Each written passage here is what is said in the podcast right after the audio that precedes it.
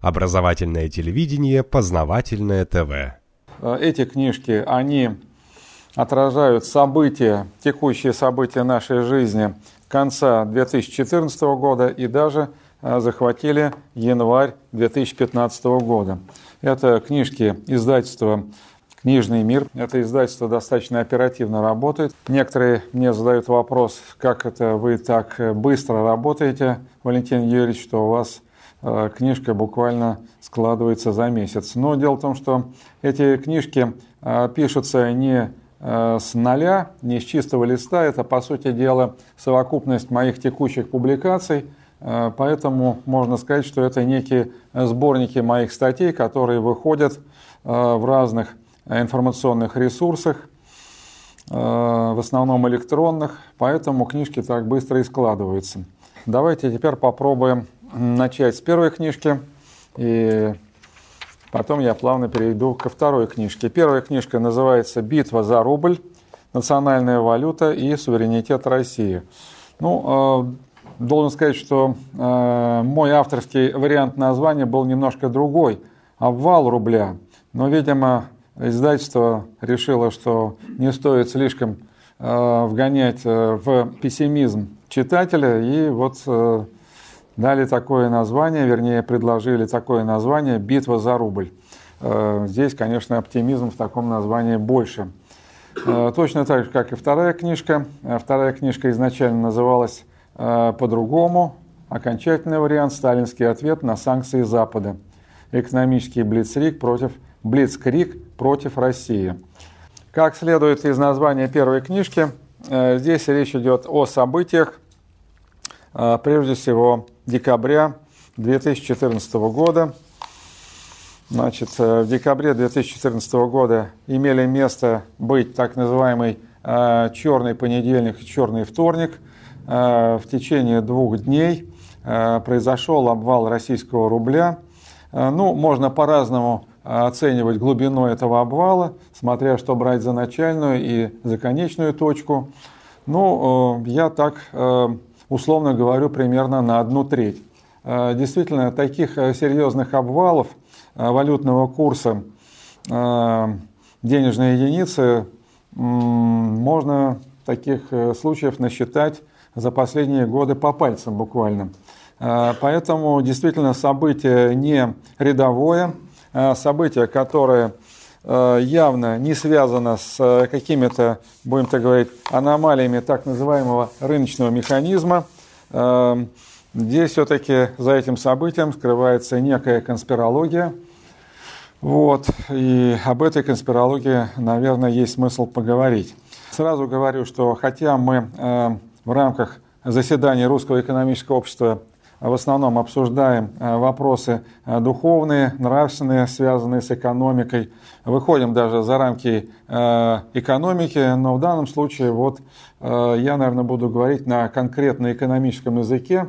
И, конечно, можно и нужно как бы давать оценки и духовные, и нравственные всем этим событиям, но повторяю, что за Э, неимением достаточного времени я буду говорить именно э, больше о конкретике.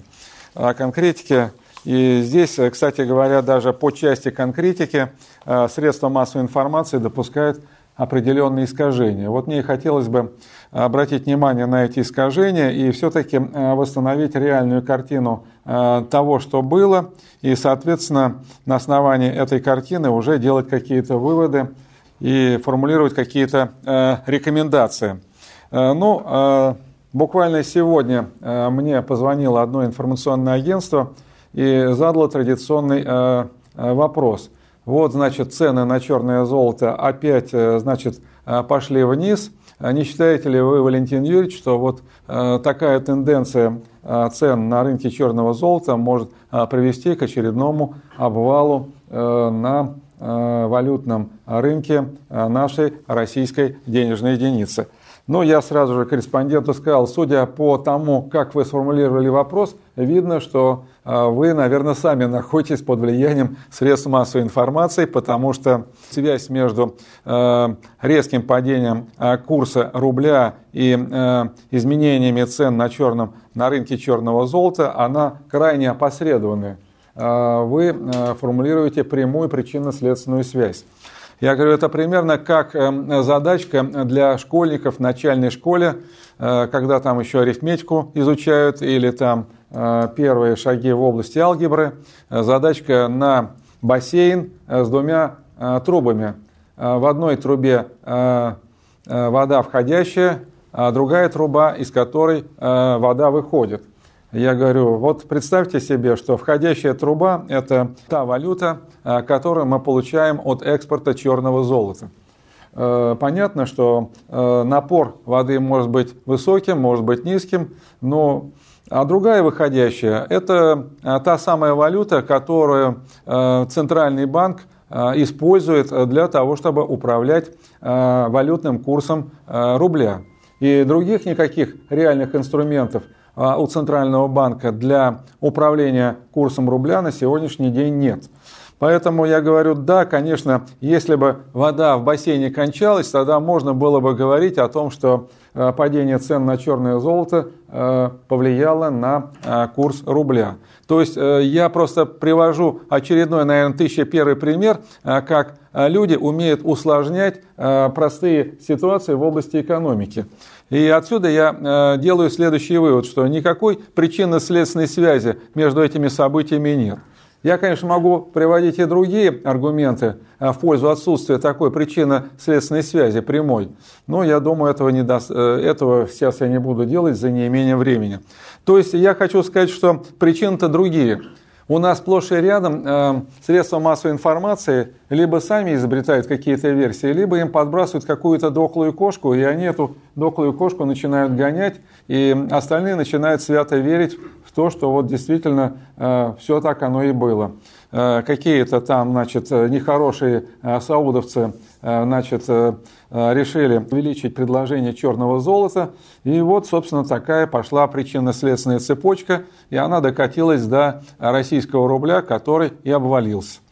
Я должен сказать, что состояние валютных резервов Российской Федерации на этот момент было вполне удовлетворительным. Порядка 400 миллиардов долларов – и, соответственно, у Центрального банка было более чем достаточно патронов для того, чтобы на протяжении многих месяцев э, выдерживать э, э, стабильным валютный курс рубля. Я не говорю, что мне нравится эта схема с этим бассейном, потому что есть другая простая, понятная схема. Эта простая, понятная схема, она придумана не мной, она пробирована временем, жизнью я имею в виду схему устройства денежно-кредитной системы и валютной системы, которая существовала в так называемой сталинской экономике, когда национальная денежная единица рубль использовалась исключительно для обслуживания внутренней экономики, как в сфере оптовой торговли, так и в сфере розничной торговли, как в сфере, связанной с куплей-продажей Э, средств производства, так и в сфере, связанной э, с куплей-продажей э, товаров народного потребления. А другая сфера – это валютная сфера, которая напрямую не связывалась с денежным обращением. Конечно, была опосредованная система шлюзов, как я говорю, но это система, которая защищала нашу экономику от разных финансовых цунами. От разных финансовых цунами. И причем большая часть этих финансовых цунами, они а, не являются а, неким а, стихийным бедствием, которое возникает подобно тому, как возникают природные цунами в океане. Это, как правило, всегда спланированные акции, преследующие свои и политические, и экономические цели. Так вот, если возвращаться к вот этой совершенно как бы сказать, э, допотопной э, системе э, валютного бассейна, то, повторяю, даже при этой допотопной валютной системе мы могли бы держаться еще долго и долго. Вот. Но мы, тем не менее, значит, сумели допустить обвал рубля. Причем, ведь я внимательно следил за всеми публичными высказываниями руководителей Центрального банка. Раза два говорили о том, что Э, нам нечем беспокоиться по той простой причине, что у нас и так заниженный э, курс рубля. Он действительно заниженный. И говорили, куда же ему еще падать? Э, Действительно, если открыть наши учебники по экономике, то следует, что нашему рублю надо не падать, а наоборот расти. Потому что у нас активное сальдо платежного баланса – а при активном сальдо платежного баланса валюта должна расти. А если она падает, значит, э, тут либо ученые чего-то напутали, а либо, значит, нам что-то они объясняют и не договаривают. Вот э, такая, извините, конспирология. Вот, э, конечно, нам много чего не договаривают. А, более того, нам искривляют мозги, нам искривляют мозги, и особенно эффективное искривление мозгов происходит э, в отношении молодых мозгов, потому что молодые э, мозги это еще пластилин, можно что-то формировать. Понятно, что когда человеку за 50, там уже что сложилось, то сложилось. Я просто это говорю как преподаватель и вижу, как, собственно говоря, происходит деформация сознания или перезагрузка сознания нашей молодежи, э, даже вот э, при изучении финансовых проблем. Э, Но ну, если действительно вот исходить из постулатов так называемой экономической науки, то рубль-то должен был двигаться в обратную сторону. Должен был двигаться в обратную сторону. А он пошел именно вниз. Он пошел вниз. И тут, конечно, можно говорить долго, можно говорить коротко, но мы, э, скажем, продаем, экспортируем товаров и услуг э, гораздо больше, чем импортируем. Отсюда у нас образуется громадная сальдо, громадная сальдо внешней торговли. Я не буду сейчас загружать вашу память конкретными цифрами, скажу, что величина этого сальда сопоставима с валом внутренним продуктом таких стран, как Финляндия, например, или Бельгия, чтобы вы понимали. Э, масштаб проблемы. То есть именно в таком объеме как бы Россия выступает донором остального мира. Остального мира. Цена вопроса. Порядка 10% валового внутреннего продукта. Можно так сказать. Хотя, конечно, этот показатель, он варьирует по годам. Ну и для того, чтобы платежный баланс сходился с нулевым сальдо, значит, надо еще учесть второй раздел платежного баланса – движение капитала. А вот движение капитала как раз очень интересная э, часть платежного баланса, которая показывает, что капитал э, утекал из России, он утекает из России, и э, если ничего не будет предпринято, он будет продолжать утекать из России. Вот об этом нам не говорят. И вообще должен сказать, что наша власть очень умело манипулирует общественным сознанием, и э, пытается доказать, что они чем-то управляют и они что-то улучшают. На самом деле э, ни Министерство экономического развития, э, ни Центральный банк, по сути дела, ничем не управляют, почти ничем не управляют. Вот. И э, страна находится под внешним управлением, ну и в какой-то части Центральный банк э, выполняет, э, будем так говорить, э, функции такого посредника, э, через посредство которого э, зарубежные центры управляют экономикой России. Ну, э, почему все-таки обвал произошел в декабре 2014 года? А, скажем, не произошел он в 2012 году или 2013 году? Да потому что обвал преследовал исключительно политические цели. Обвал произошел в декабре 2014 года, когда уже Западу стало понятным, э, что э, те экономические санкции, те три пакета экономических санкций, которые были э, задействованы, они не сработали. Или сработали минимально, или даже сработали с эффектом бумеранга. Поэтому, как всегда, стали думать, а нельзя ли каким-то образом нанести стране удар со спины. Э, в данном случае э, действия Центрального банка я рассматриваю именно как удар в спину России. И э, надо все называть своими именами. Это не какое-то роковое стечение обстоятельств, это не рыночная стихия, это конкретная спланированная акция, исполнителем которой был Центральный банк. Я именно подчеркиваю, исполнителем, конечно, не заказчиком. Заказчики, они хозяева, Э, Центрального банка Российской Федерации, Федеральная резервная система, или, как я говорю, мировые хозяева денег, а Центральный банк просто был исполнителем. Что для этого необходимо было сделать? Для этого необходимо э, было провести э, небольшую подготовительную работу. Первый пункт этой программы заключался в том, что надо было убедить валютных спекулянтов в том, что Центральный банк не будет проводить валютных интервенций. Потому что валютные интервенции могли спутать карты валютных спекулянтов. И второе, что необходимо было сказать, это надо было подтвердить валютным спекулянтам, что никаких форс-мажоров типа введения значит, запретов, ограничений на трансграничное движение капитала не будет. А, вы посмотрите, ведь э, наши либералы, они а, пользуются таким джентльменским э, набором мантр. Одна из этих мантр заключается, что а, Россия – это открытая страна, российская экономика – это открытая система, а если дальше развивать, они говорят, ни при каких обстоятельствах ни, мы не будем вводить ограничения и запреты на трансграничное движение капитала. Собственно, этих двух условий вполне достаточно для того, чтобы провести атаку на российский рубль. И такая атака была проведена. А, какими средствами, какими ресурсами? Ну, мы ожидали, что э, господин Фродков нам все-таки доложит что-то. Фродков сказал, что нам известны эти валютные спекулянты.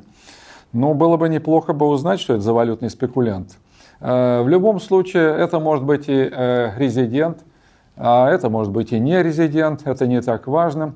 Собственно, а валютный спекулянт, э, на первый взгляд, это э, кошка, которая гуляет сама по себе. На самом деле крупные спекулянты типа э, Джорджа Сороса, это, конечно, не кошка, которая гуляет сама по себе.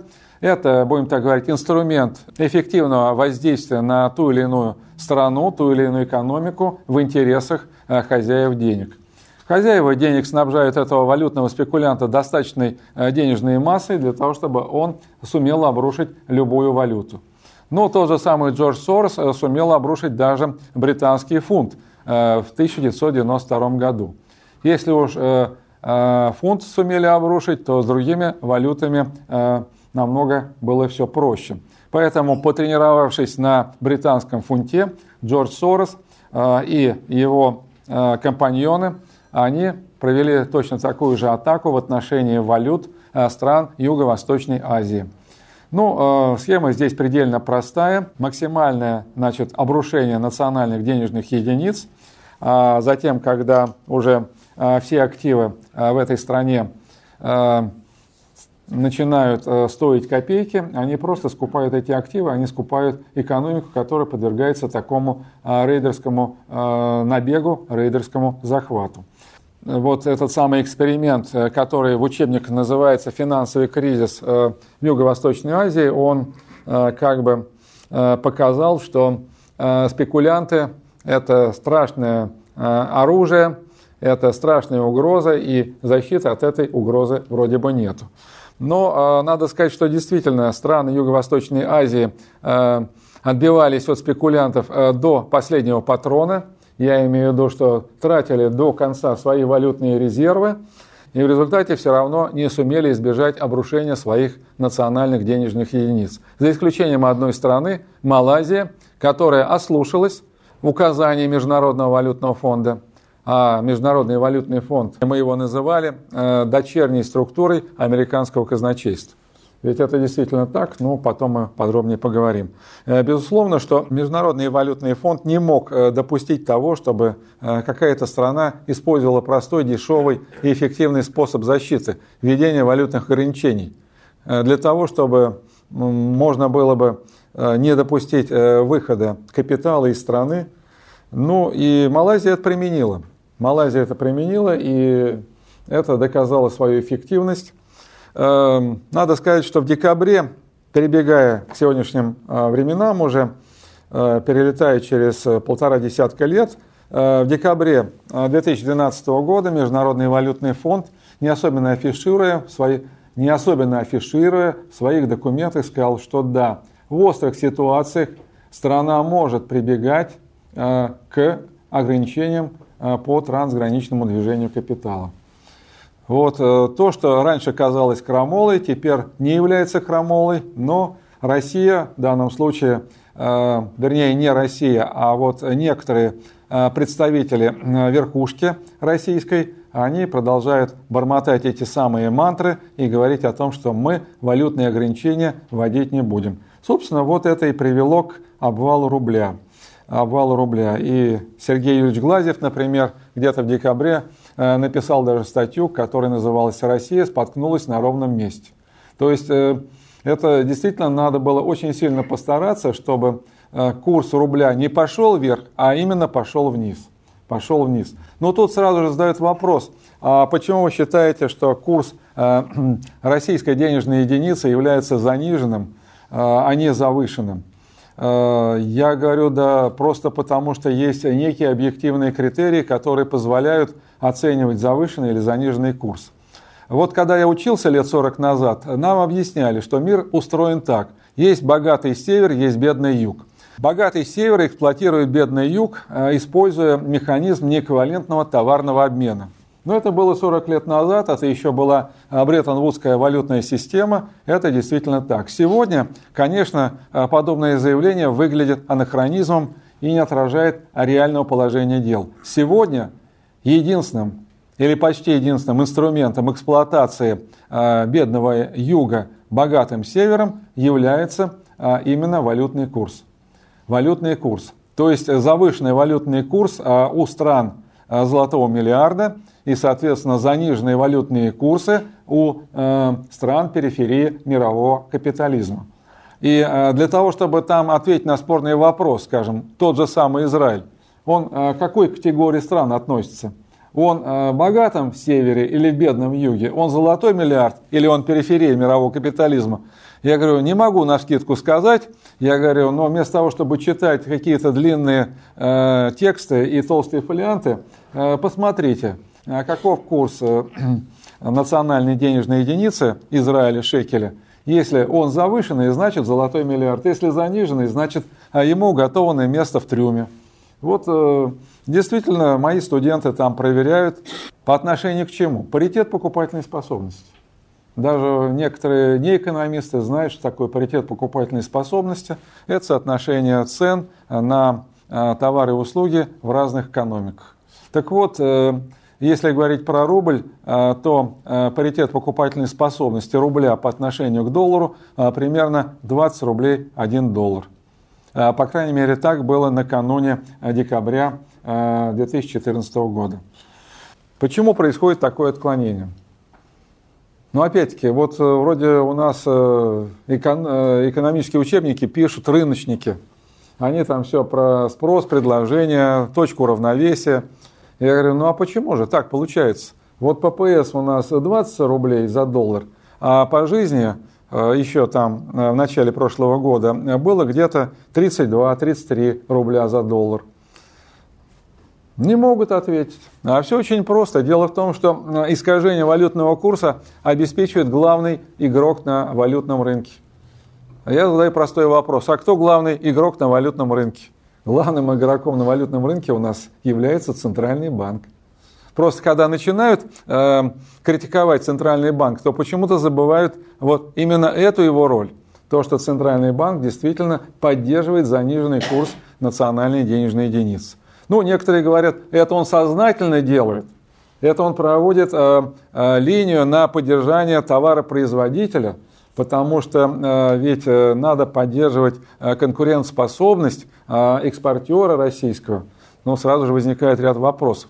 А может нам сначала надо создать свою экономику, которая бы ориентировалась на внутренний рынок, а уж если от избытка, как говорится, от щедрот мы можем что-то экспортировать. А так извините, это называется по-другому. Это называется не экспортно ориентированная экономика, это называется экономика э, бедного юга или периферии мирового капитализма, э, который обслуживает э, богатый север или золотой миллиард. И нам, собственно говоря, объясняют, что вот мы, значит, благодаря заниженному валютному курсу рубля можем экспортировать черное золото. Да мы его при любом э, курсе рубля можем экспортировать. Это товар, который востребован на мировом рынке. А потом я говорю, что фактически ведь э, Центральный банк, занижая валютный курс, а он усиливает экспортную ориентацию, экспортную ориентацию российской экономики, и таким образом он еще больше разрушает, э, будем так говорить, остатки былого народно-хозяйственного комплекса, который существовал во времена Советского Союза. То есть вот эта подлая функция Центрального банка, она, к сожалению, часто выпадает из перечня справедливых обвинений в адрес Неглинки, именно вот роль, связанная с искусственным занижением курса рубля. Так вот, оказывается, что его можно еще сильнее занижать, его можно занижать, используя возможности и помощь валютных спекулянтов. И не надо думать, что валютные спекулянты это вот а, просто кошка, которая гуляет сама по себе. Крупный спекулянт всегда имеет хозяина. Потому что хозяин обеспечивает а, крупного спекулянта а, необходимым количеством патронов, а потом уже валютный спекулянт, получив миллиарды, расплачивается со своим патроном. Вот примерно такая схема. Вот, э, я, конечно, немножко увлекся. Мне хотелось бы сказать, а все-таки кто еще помогал э, Центральному банку, валютным спекулянтам э, вот в создании этой ситуации? Э, ну, давайте посмотрим на платежный баланс. Действительно, платежный баланс 2014 года фиксирует рекордный объем оттока капитала из России – 151,5 миллиарда долларов. Такого чистого, я говорю про чистый отток, то есть это сальдо притока и оттока капитала – вы представляете, что такое 151,5 миллиардов? Это э, эквивалентно валовому внутреннему продукту э, некоторых европейских стран и многих развивающихся стран. Вот что это такое. Э, возникает вопрос, а почему капитал начал уходить? Ну, тут целый ряд причин, но я бы одну такую видимую причину назвал бы. Она именно видимая, но просто часто мы видим, но ее как-то и не замечаем. Э, я имею в виду рейтинговые агентства. Рейтинговые агентства. Казалось бы, мне казалось, что вот а, э, человечество и конкретно Россия извлекла какие-то уроки из финансового кризиса 2007-2009 годов. Собственно, в Соединенных Штатах э, совершенно правильно сказали, что эту ситуацию надувания пузырей на рынке ипотечного кредитования создали рейтинговые агентства. А рейтинговые агентства – это Fitch, Moody's и Standard Poor's. Это тройка таких бандитов, которые, собственно говоря, могут э, кого-то повышать, кого-то опускать.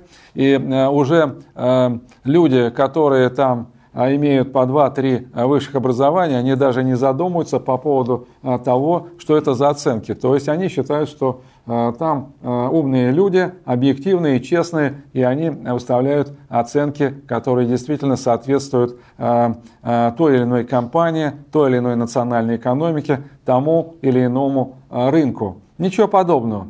Вот недавно мне пришлось анализировать интересный доклад известной консалтинговой фирмы McKinsey. Доклад интересен тем, что он дает панораму мирового долга, мирового долга на 2014 год. Мало того, что он дает панораму долга на определенный момент времени, он еще и дает динамику этого долга. Динамику долга по сравнению, скажем, с 2007 годом. Видно, куда тренды идут. Эм, ну, прежде всего, конечно, э, настораживает и даже пугает. Мне даже кажется, авторы доклада сами маленько напуганы. Э, формально уже э, многие показатели э, долга, они превысили уровень 2007 года. То есть, в общем, в любой момент может начаться вторая волна валютного и финансового кризиса. Второе, на что я обратил внимание, у меня несколько публикаций даже есть таких оперативных по поводу доклада McKinsey. Я обратил внимание, что зависимость между рейтинговыми оценками и уровнем долга практически обратная. Э, то есть, э, чем ниже э, уровень долга, тем, как правило, и ниже рейтинговая оценка. И наоборот, чем выше уровень долга, тем выше рейтинговая оценка. То есть, понимаете, меня вот сама так называемая финансовая наука и финансовая статистика уже мало волнует. Меня волнует, почему вот вся эта статистика, сознание современного человека переворачивается с ног на голову. Это вот как у маленького ребенка, который первые месяцы видит мир перевернутым. Но вот а у взрослых людей сегодня перевернутый финансовый мир. То есть э, я хочу сказать, что современные финансы, конечно, это прежде всего э, средство манипулирования общественным сознанием, перестройка этого сознания. И вот это, конечно, антропологическая составляющая проблемы, она меня просто пугает. Э, это индикатор того, что действительно э, происходит какая-то мутация человека. Так вот, значит, вроде бы даже там э, в 2009-2010 году посыпали голову пеплом, говорили, да мы эти самые рейтинговые агентства изведем, да мы их там в тюрьму посадим. Ну, как по Крылову, э, Иван Крылов. А Васька слушает, да ест. Осела пыль э, первой волны финансового кризиса. И рейтинговые агентства как продолжали рейтинговать, так и рейтинговали. Вот такая вот картиночка получается. В России тоже говорили о том, что надо создавать национальные рейтинговые агентства. Ну, на самом деле, конечно, э, всегда вот э, подобного рода предложения, давайте э, создавать свою национальную рейтинговую систему, она мне немножко напоминает, знаете, вот есть такая часть одежды, брюки, да, есть нормальный способ одевания брюки, а говорят, есть еще способ одевания через голову. Так вот, э, значит, э, э, когда говорят о том, что надо создавать национальную рейтинговую систему, это мне напоминает примерно предложение, давайте усовершенствовать одевание брюк через голову. Нам рейтинговая система оценок вообще не нужна. Но это особый большой разговор, почему она нам не нужна. Она нам не нужна, потому что нам не нужны эти самые финансовые рынки. Потому что финансовые рынки – это те площадки, которые созданы не для того, чтобы э, стимулировать экономическое развитие, а для того, чтобы дестабилизировать это, будем так говорить, некие такие заминированные площадки, которые, э, будем так говорить, архитекторы мировой финансовой системы используют для управления отдельно взятыми странами. Ни для чего другого. Но это, я понимаю, что, может быть, для кого-то это э, кажется просто шоком, но поверьте мне, я этими вещами занимаюсь не один год, и я э, э, формулирую в коротких этих фразах выводы, которые сделаны на основе анализа очень большого количества материалов и информации. Так что в этом смысле нам не нужны ни ихние рейтинговые оценки, ни наши национальные. Как нам защищать рубль? Э, в данный момент, хочу сказать, он пока никак не защищен. Наши власти в очередной раз э, создавали иллюзию, что значит, они э, борются с последствиями обвала рубля. Они, значит, разработали, приняли так называемую антикризисную программу. Ничего там антикризисного абсолютно нету. Там есть просто очередная попытка еще раз ограбить Россию – потому что там более 2 триллионов общей сложности, э, с учетом некоторых небюджетных фондов, э, предлагается влить. Вливание предполагается осуществить прежде всего в банковский сектор, а, а те немногочисленные деньги, которые вроде предназначены не для банковского сектора, скажем, там для поддержки сельского хозяйства 50 миллиардов, а, там для э, поддержки регионов, на память не помню, по-моему, 130 миллиардов – для поддержки некоторых системообразующих предприятий реального сектора экономики. Но тут э, громогласно было заявлено, что аж 20 миллиардов рублей выделяют на поддержку некоторых системообразующих предприятий реального сектора экономики. Э, если разобраться, то речь-то идет не о том, что на эти деньги предприятия будут закупать машины, оборудование, проводить реконструкцию, Речь идет о том, что эти деньги даются для погашения а, просроченной задолженности предприятий перед банками. То есть опять накормить жирных котов.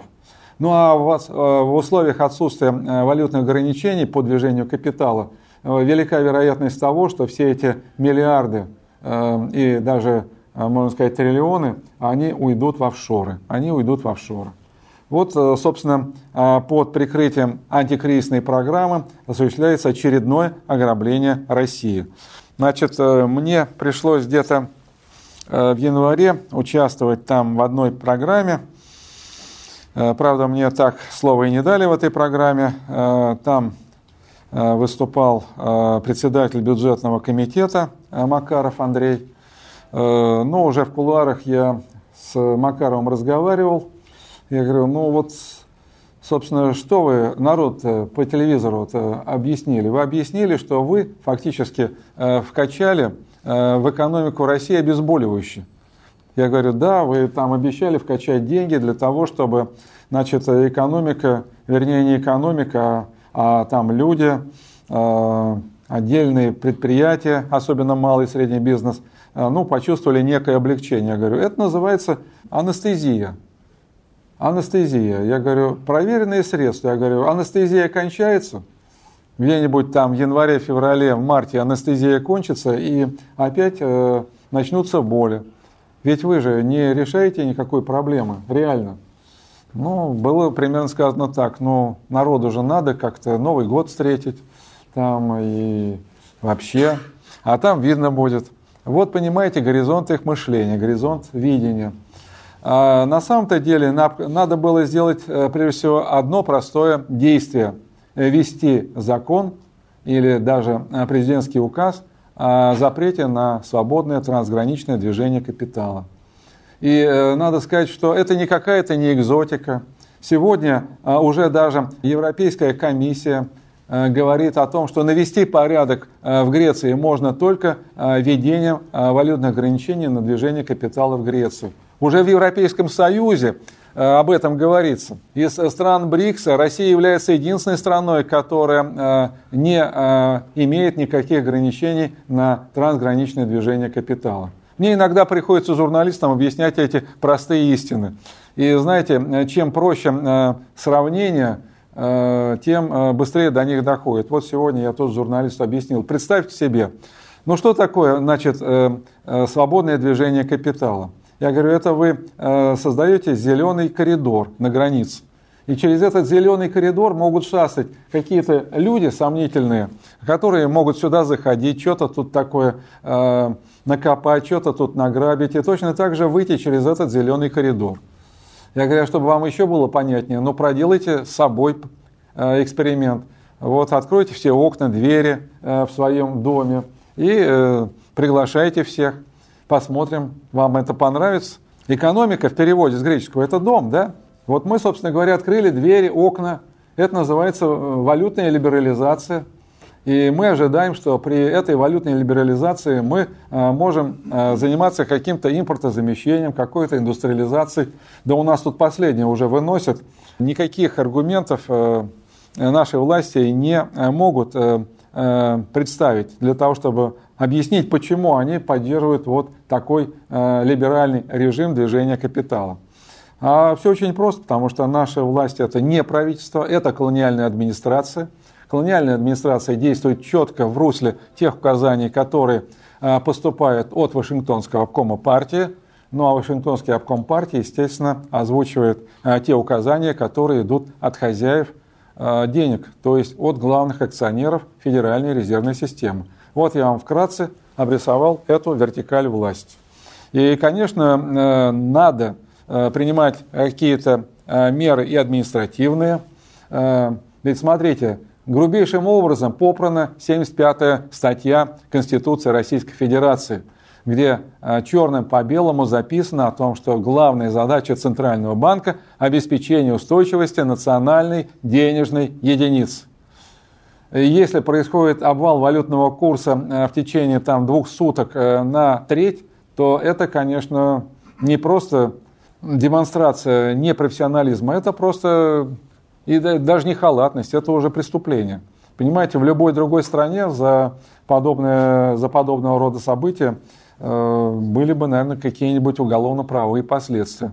У нас э, Набиулину, собственно, похвалили, с точностью да наоборот.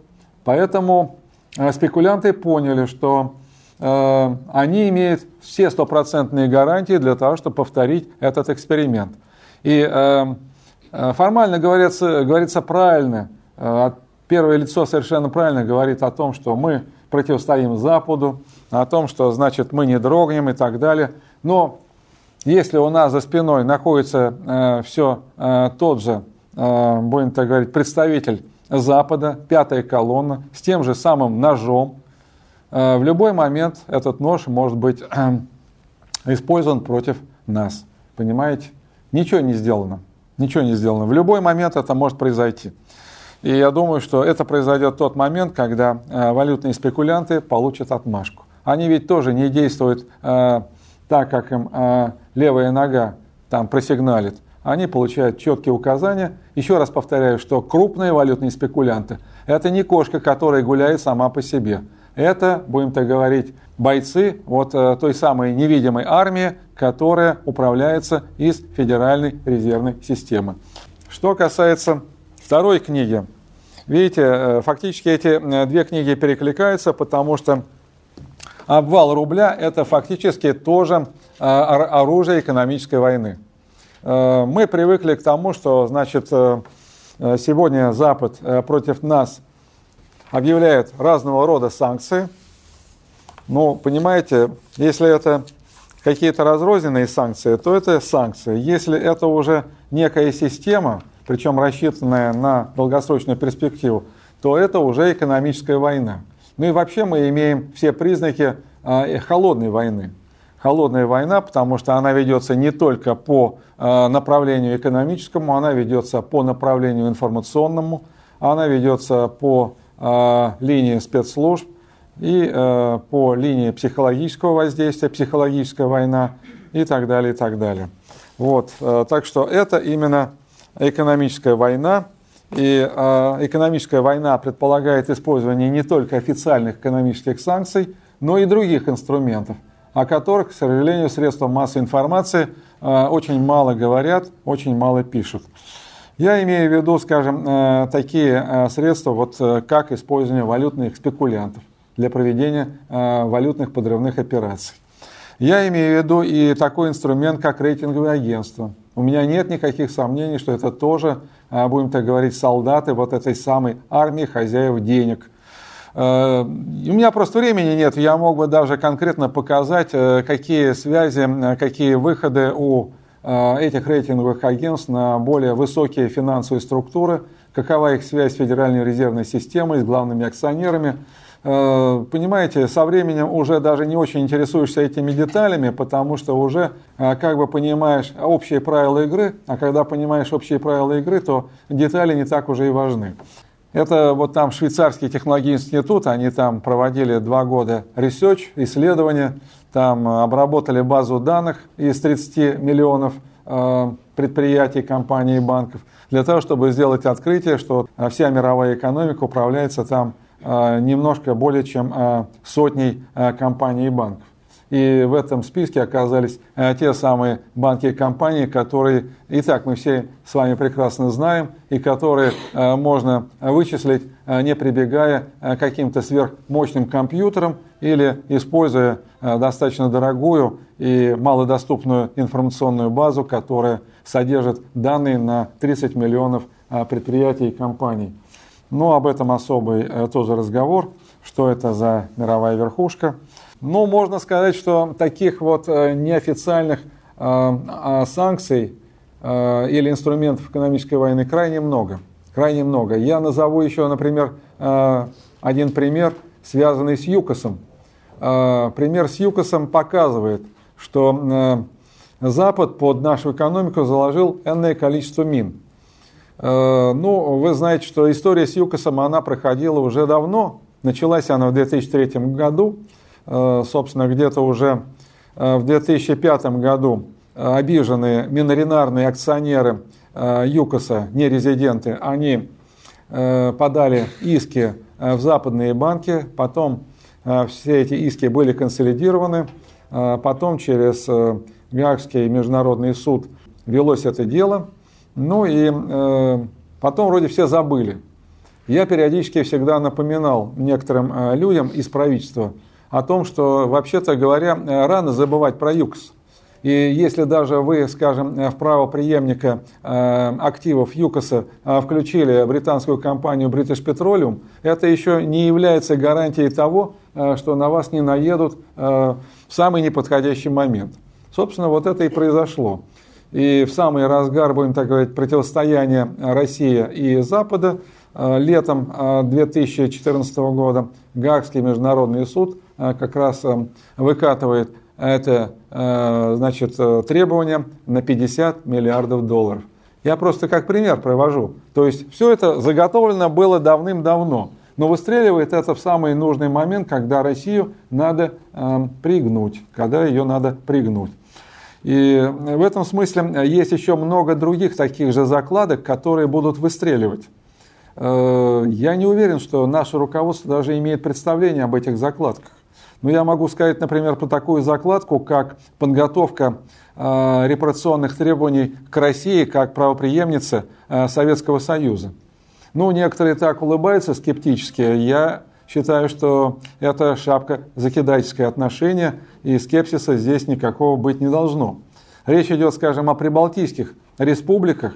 Прибалтийские республики, используя западные гранты, используя западных консультантов, уже на протяжении многих лет ведут подсчет ущерба, э, который якобы принесен э, им со стороны э, Советского Союза вот в течение 50 лет их нахождения в составе Советского Союза.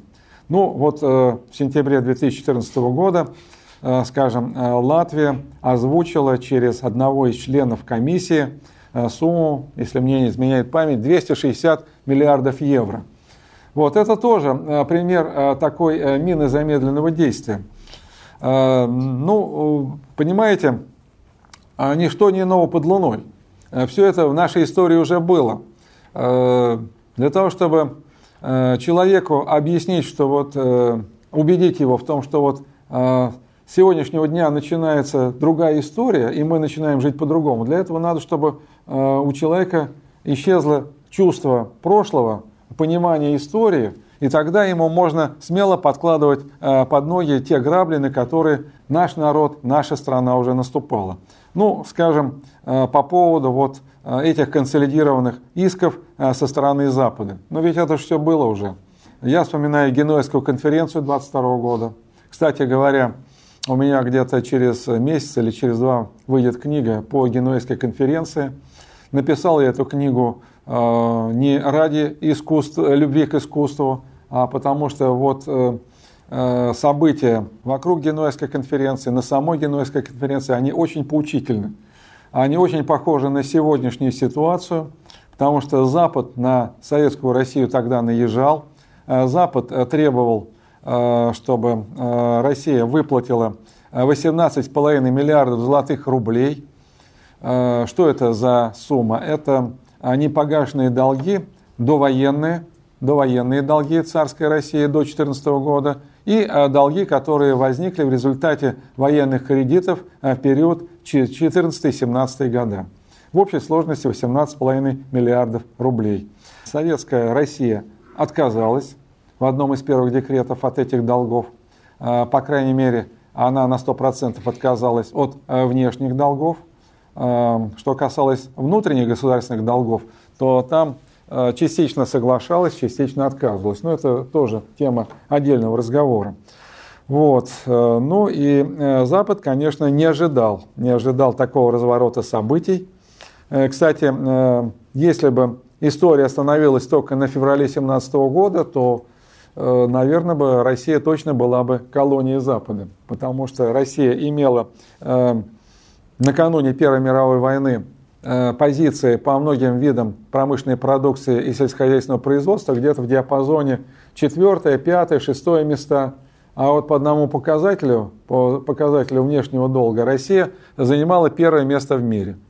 Первое место в мире. И понятно, что это была золотая удавка, которая была наброшена на шею Э, российского народа, российской экономики еще в 1897 году. Просто тут э, э, тоже на днях мне звонил какой-то корреспондент, оказывается, тут отмечали столетие со дня смерти министра финансов Российской империи Сергея Ильича Витта. И спрашивали, как я отношусь к этому политическому государственному деятелю. Я сказал, вы знаете, я бы вот тут называют э, некоторые демонические фигуры, которые, значит, э, подготовили, провели там революцию э, февральскую, октябрьскую, там называют Троцкого, Ленина и так далее. Я говорю, я бы в этом списке на первое место поставил бы Сергея Ильича Вита. Он и создал условия для того, чтобы Россия начала катиться к своей национальной катастрофе. Потому что что такое золотой рубль 1897 года? Это свободно конвертируемая валюта. Это полная валютная либерализация движения капитала. Это высасывание э, э, всех соков из российской экономики через иностранный капитал. Это, наконец, постоянная зависимость от золотых кредитов Ротшильдов, что, естественно, постоянно увеличивало уровень внешнего долга Российской империи и так далее, и так далее. Я уже не говорю о том, что это привело к ухудшению позиции сельскохозяйственных производителей, потому что произошла фактически дефляция. Дефляция произошла, денег стало в два раза меньше в экономике. Потому что до 1897 года э, в России фактически была денежная э, система, основанная э, на бумажных деньгах. И в качестве таких поддерживающих как бы монетарных металлов были два металла. Это и серебро, и золото. Когда серебро изымают, а, как монетарный металл, то а, как бы денег в экономике становится в два раза меньше. Естественно, что это ведет к дефляции и к разорению, прежде всего, разорению крестьянства, применительно к России. Мы об этом подробно говорили, просто я вижу здесь много новых лиц, и то, что я говорю, может быть, не всем сразу становится очевидным и понятным, но у нас было обсуждение по-моему, оно даже растянулось на три заседания обсуждения работы Александра Дмитриевича Ничволодова «От разорения к достатку», э, в которой он как раз и объяснял, э, что такое золотой рубль и почему золотой рубль э, вел Россию к национальной катастрофе. Это работа 1906 года. Вот, ну, возвращаемся к нашим экономическим санкциям. Тут, конечно, нельзя сбрасывать э, со счетов и э, другие какие-то э, инструменты холодной войны, ну, скажем, информационная война. В конце 2014 года Государственная Дума приняла, в принципе, правильный закон.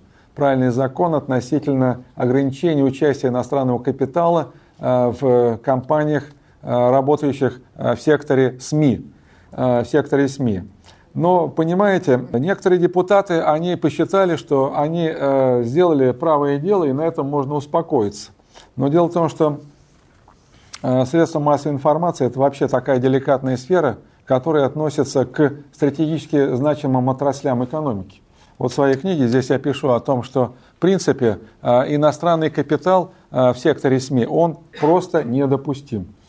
Ну, мне говорят, что мне некоторые говорят, что вот вроде я как бы это самое э, отстаю от жизни и так далее. В Китае, между прочим, именно такая норма. Э, возьмите другую норму. Либерализация э, присутствия иностранного капитала в СМИ Франции. Мне кажется, есть какая-то причинно-следственная связь между тем, что происходит во Франции в разных сферах ее э, общественной жизни, и вот этой либерализацией присутствия иностранного капитала э, в СМИ Франции. Там очень сильны позиции американского капитала, причем такого американского капитала, который связан напрямую с э, хозяевами Федеральной резервной системы.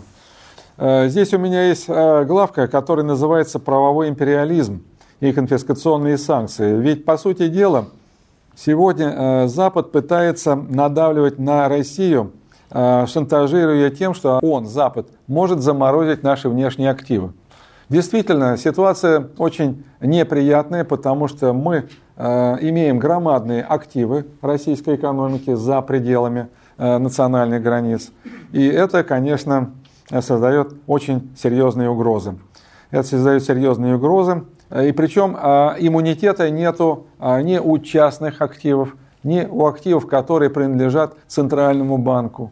Вот э, считается, что вроде бы э, Э, высоким иммунитетом обладают международные резервы центральных банков. Ну, э, как бы есть некие неписанные правила, что э, значит, резервы центральных банков ни конфискации, ни национализации, ни замораживанию не подлежат. Ну, некоторые конспирологи говорят, ну как же, это же вотчина хозяев денег, поэтому в этой сфере здесь другие правила. А вот государственные активы за рубежом, да, это действительно... А, насчет государственных активов, скорее всего, так и произойдет, потому что уже было несколько напоминаний Российской Федерации по поводу того, что решение-то Гаагского суда, суда было, Россия не платит, а счетчик-то включен, там порядка что-то полтора-два миллиона в день а, долларов насчитывает счетчик. По моим данным, вообще никто в правительстве Российской Федерации даже не озабочен этой проблемой. Говорят, что единственный человек, у которого хоть как-то голова болит по поводу вот всей этой ситуации, это у э, Сечина, который возглавляет Роснефть. Потому что если начнутся какие-то конфискационные меры, то начнутся прежде всего зарубежных активов Роснефти. Это очевидная вещь. Э, правовой империализм, э, собственно говоря, это новое понятие. Я пытаюсь его как-то вести в оборот. Ну, а я, конечно, не претендую на авторство этого термина. Впервые я столкнулся с этим термином, когда изучал историю Аргентины. Кстати, э, Аргентина единственная страна, по данным Маккинзи, которая за последние 7 лет снизила и абсолютно и относительно уровень своего государственного долга. Однако рейтинг у Аргентины мусорный. А вот такие страны, как Великобритания там, или Бельгия или так далее, у них запредельные уровни государственного долга, динамика государственного долга совершенно вот буквально по экспоненте все идет. Однако рейтинги почти 3А. Это к вопросу о том, что такое рейтинг и рейтинговый агент, рейтинговые агентства, рейтинговые оценки. Вот, э, возвращаясь к Аргентине. Э, Аргентина э, стала жертвой правового империализма. Ну, некоторые говорят, она стала жертвой наезда на нее со стороны финансовых стервятников. Ну, мы сегодня достаточно внимательно следим за событиями на Украине, потому что события на Украине, они тесно связаны с событиями в России – меня, конечно, очень неприятно поразил э, факт, э, информация, что значит, э, Силуанов принял решение о том, что мы участвуем э, в кредитовании Украины. Вы знаете, что первый транш Международного валютного фонда в размере 5 миллиардов э, долларов э, выдан, уже перечислен на счета НБУ и э, правительства Украины. Так вот, э, свою лепту э, внесла Российская Федерация. Пусть она будет символическая лепта, 10 миллиардов Special Drawing Rights, SDR. Но тем не менее, это, с моей точки зрения, э, как бы некая такая ритуальная э, часть э, вот всей этой сделки, показать, что Россия, она все-таки находится под влиянием Международного валютного фонда, вот эта символическая сумма 10, миллиардов, 10 миллионов СДР показывает, кто хозяин в доме. Кто хозяин в доме. Много можно, конечно, говорить приятных слов относительно того, что там страны БРИКС э, создали какой-то там валютный фонд. Могу сразу сказать, никакого валютного фонда пока нету. Это особая тема большая.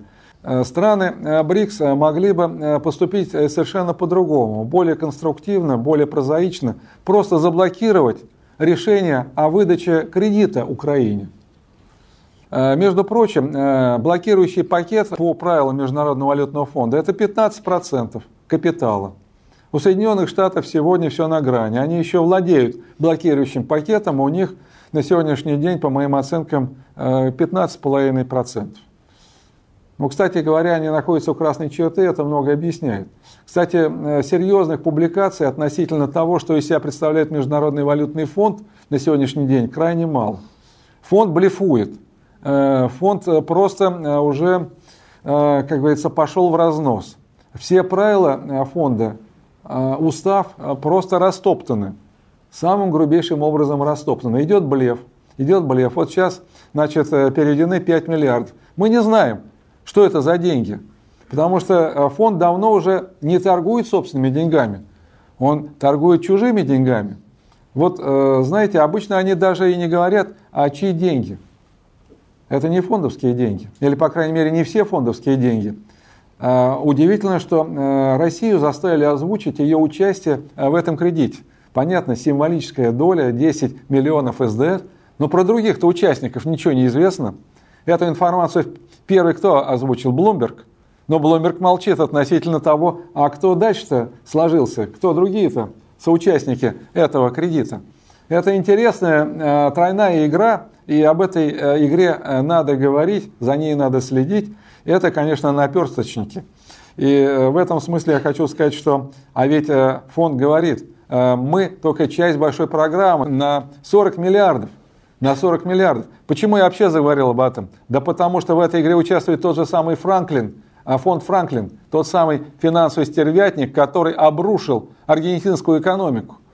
Аргентинскую экономику. И вот теперь этот финансовый стервятник кружит над Украиной. И более того, этот финансовый стервятник сегодня организует группу по реструктуризации. Вы знаете, мне это напоминает примерно так. Козла пригласили стеречь капусту. Это вообще, это какая-то уже фантасмагория, это уже, я даже не знаю, не Кавка, а что-то такое запредельное. Э, как это Франклин, который требует всегда стопроцентных выплат, деньги на бочку, чтобы он шел на какие-то уступки по части погашения Украины своих обязательств. Я сегодня написал в сердцах э, статью, которая называется э, значит, «Совместный миф МВФ и Киева». Миф насчет того, что значит, есть какая-то программа на 40 миллиардов. Там половина этой программы – это некие списания долгов. Кто пойдет на списание долгов Украине? Франклин. Франклин. Да, это все равно, что, знаете, это сказать волку, э, сегодняшнего дня э, ты будешь вегетарианцем и можешь есть только капусту. Вот вы не знаете, у меня как-то вот уже не хватает слов, эмоций для того, чтобы как-то реагировать вот э, на те события, которые каждый день появляются в новостной ленте. Э, поэтому я прямо заявляю, что это сплошной блеф.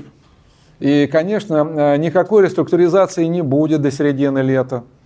Э, безусловно, что вместо вот этого нового кредитного соглашения 2015 года, ведь бросили то соглашение 2014 года, бросили на полдороги. Потому что то соглашение 2014 года предусматривала реализацию Украиной программы реформирования экономики. Программа-то завалена. Завалили эту программу. И опять начиная с чистого листа новый кредитный договор. Я почему об этом говорю? Потому что Международный валютный фонд нарушает все правила. Не закрыт предыдущий кредит, выдают следующий. Где это такое видано? Я еще учился э, в ГИМО, и нам объясняли, что такое Международный валютный фонд и что такое устав Международного валютного фонда. Э, поэтому, конечно, там полный беспредел. Полный беспредел. Меня только удивляет, э, скажем, ну, того же Виталия Чуркина мы все знаем, любая домохозяйка знает, кто такой Виталий Чуркин, представитель Российской Федерации в ООН. Э, выступая там регулярно. Кто у нас директор от Российской Федерации в Международном валютном фонде и как он голосует по вопросу о выделении Украине кредита, этого никто не знает. Более того, я даже протестировал, э, нескольким человекам задал э, каверзный вопрос. Я говорю, знаете фамилию представителя Российской Федерации в Международном валютном фонде? Никто не знает. Ну вот, это к вопросу о том, что происходит. Что происходит. На самом деле, вот э, сталинский ответ на санкции Запада как раз и объясняет, что происходит. И главное, что э, э, здесь содержатся некие предложения, э, можно сказать, даже конкретная программа. А что необходимо де- э, делать в этой ситуации? У меня последний раздел так и называется. Защита экономического суверенитета России. Первоочередные задачи первоочередные задачи, я их э, на каждой почти встрече озвучиваю, и не поленюсь и на этот раз их перечислить. А, их э, всего пять. Первое, о чем я сегодня уже много раз говорил, это немедленное введение запретов на трансграничное движение капитала. Второе, это значит, немедленное объявление э, правительством Российской Федерации моратория на наши выплаты по внешним обязательствам. Потому что Э, Запад нам организовал санкции, Запад э, перекрыл кислород российским банкам и компаниям в части среднесрочного и долгосрочного кредитования, и при этом наши первые лица говорят, мы все равно будем выполнять свои обязательства. Извините, нам такая юридическая симметрия не нужна. Это форс-мажор. Мы можем здесь не раздувать большие политические пузыри, а говорить, извините, просто это форс-мажор. Вот э, экономические санкции э, в цивилизованных странах – это форс-мажор. А если форс-мажор, э, то тогда, соответственно, должник освобождается от выполнения своих обязательств на период действия события форс-мажор. Вот. Дальше не буду распинаться по этому пункту. Третий пункт – это немедленный выход из ВТО. Я об этом каждый раз говорю, еще раз повторю, что ВТО Э, своим главным э, принципом или своей главной задачей объявляет э, свободную торговлю. свободную торговлю, то есть торговлю, которая не ограничена ни таможенными пошлинами, ни какими-то иными, ни тарифными барьерами, и, естественно, торговля, которая не ограничена никакими экономическими санкциями экономические санкции – это грубейшее нарушение э, принципов Всемирной торговой организации. Особливо, если это экономические санкции, э, не санкционированные Совбезом Организации Объединенных Наций. Это, грубо говоря, разбой среди белого дня. И вот э, Соединенные Штаты и Великобритания, у меня есть статистика, они являются рекордсменами по выдвижению разного рода экономических санкций они являются э, вызовом для Всемирной торговой организации. Соответственно, нам необходимо ставить вопрос о том, чтобы э, эти члены ВТО э, пришли в чувство, соблюдали правила и устав ВТО. Если они этого делать не собираются, значит поставить вопрос об их исключении. Нас этот вариант устраивает. Я прекрасно понимаю, что этот вариант не пройдет, но, по крайней мере, политический эффект мы могли бы э, создать. И э, уже после этого мы могли бы хлопнуть дверью, имея на это и правовые, и моральные э, права. Вот э, это что касается третьего пункта. А четвертый пункт, э, четвертый пункт э, тоже э, очень важный.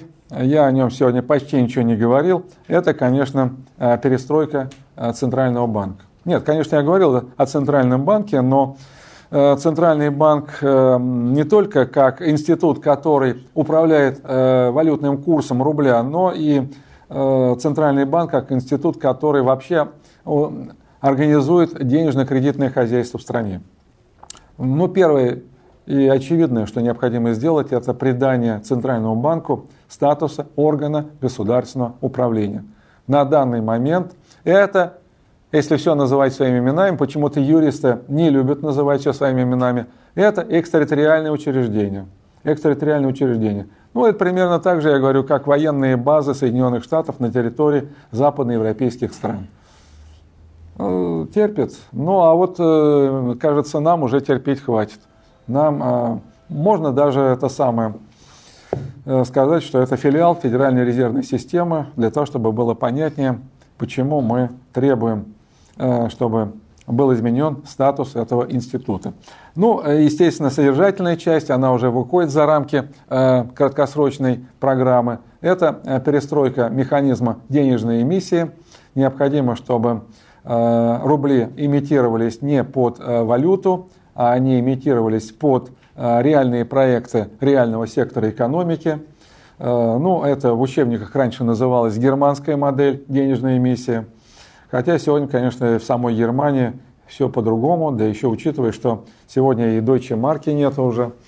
Ну, по крайней мере, в старых учебниках это называлось германской моделью денежной эмиссии. И, э, безусловно, что эта модель денежной эмиссии, она, конечно, э, гораздо более привлекательная, чем, скажем, currency board – то, что в России валютное управление, и, скажем, э, так называемая американская модель, э, когда эмиссия э, Центральным банком Федеральной резервной системы осуществляется под покупку облигаций казначейства. Вот. вот американская модель, она сегодня и в Европе уже господствует, и в Японии. Вот. Ну, это особая тема, это уже выходит за рамки программы чрезвычайных мер – Последний по порядку, но не последний по значению. Это, конечно, э, девшеризация. Девшеризация. А я бы даже поставил девшеризацию на первое место, потому что эта задача, она не является чисто экономической, она не является э, второстепенной.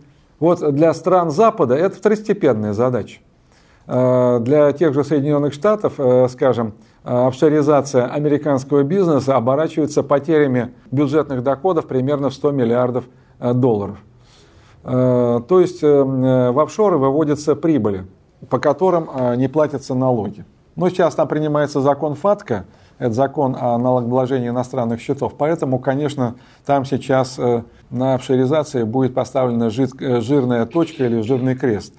Вот. А у нас-то, собственно, за границу выводятся не только прибыли, не столько прибыли, выводятся активы. Выводятся активы. Ну, тот же самый ЮКОС, который сегодня мы несколько раз упоминали, ведь фактически активы ЮКСа находились не на балансе какой-то российской организации. Они находились на балансе офшорной организации, которая, знаете, кем управлялась и кому принадлежала? Якову Ротшильду. А как иначе? Это классическая схема выстраивания офшорных э, структур. Конечно, это была многоуровневая система, но конечный бенефициар – это Яков Ротшильд. И если мы будем распутывать все эти вот э, хитроумные цепочки, то мы э, будем узнавать об очень таких звучных фамилиях тех самых хозяев денег. Я не буду дальше расшифровывать. Я хочу сказать, что если мы не сумеем преодолеть офшорную эту самую аристократию. А офшорная аристократия – это, по сути дела, пятая колонна. Пятая колонна. Формально это может быть э, человек э, с паспортом э, Российской Федерации в кармане.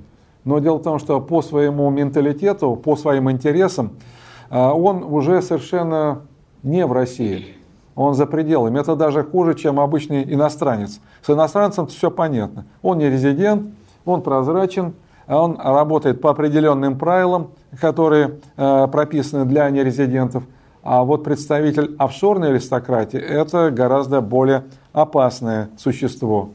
Опасное существо. Это как раз то самое опасное существо, которое, э, так же как Центральный банк, может всадить нам нож в спину в любой самый для нас неподходящий момент.